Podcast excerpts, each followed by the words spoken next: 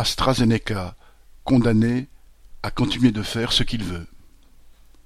La décision rendue par le tribunal de Bruxelles, vendredi 18 juin, a sans surprise été très clémente envers le trust pharmaceutique AstraZeneca, accusé par la Commission européenne de ne pas avoir livré à temps les doses de vaccins auxquelles il s'était engagé. Le tribunal a ainsi seulement évoqué un comportement « fautif » alors que ce trust est responsable des retards de la campagne de vaccination. En effet, durant le premier trimestre 2021, en pleine deuxième vague de l'épidémie de Covid, AstraZeneca n'a livré que 30 millions de doses sur les 100 millions promises, et les trois mois suivants à peine 70 millions sur 200 millions promises. Combien de morts supplémentaires cette pénurie a-t-elle entraîné?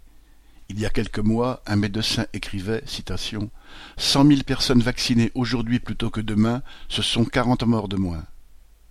En plus, le tribunal n'a condamné le trust pharmaceutique à aucune amende pour le préjudice passé. Il l'a seulement obligé à verser d'ici le 27 septembre 50 millions de doses au lieu des 200 millions manquantes que le trust s'était engagé par contrat à livrer. Et si AstraZeneca ne le fait pas, il devra payer 10 euros par dose manquante, beaucoup moins que ce que demandait la Commission européenne, qui voulait que ce soit 10 euros par jour de retard. Malgré cela, celle-ci s'est déclarée satisfaite.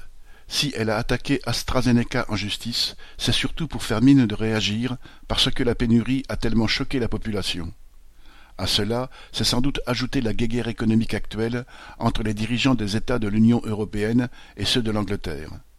Les premiers reprochent en effet surtout à AstraZeneca, qui est un groupe capitaliste anglo-suédois, d'avoir donné plus de doses à l'Angleterre qu'aux pays de l'Union européenne.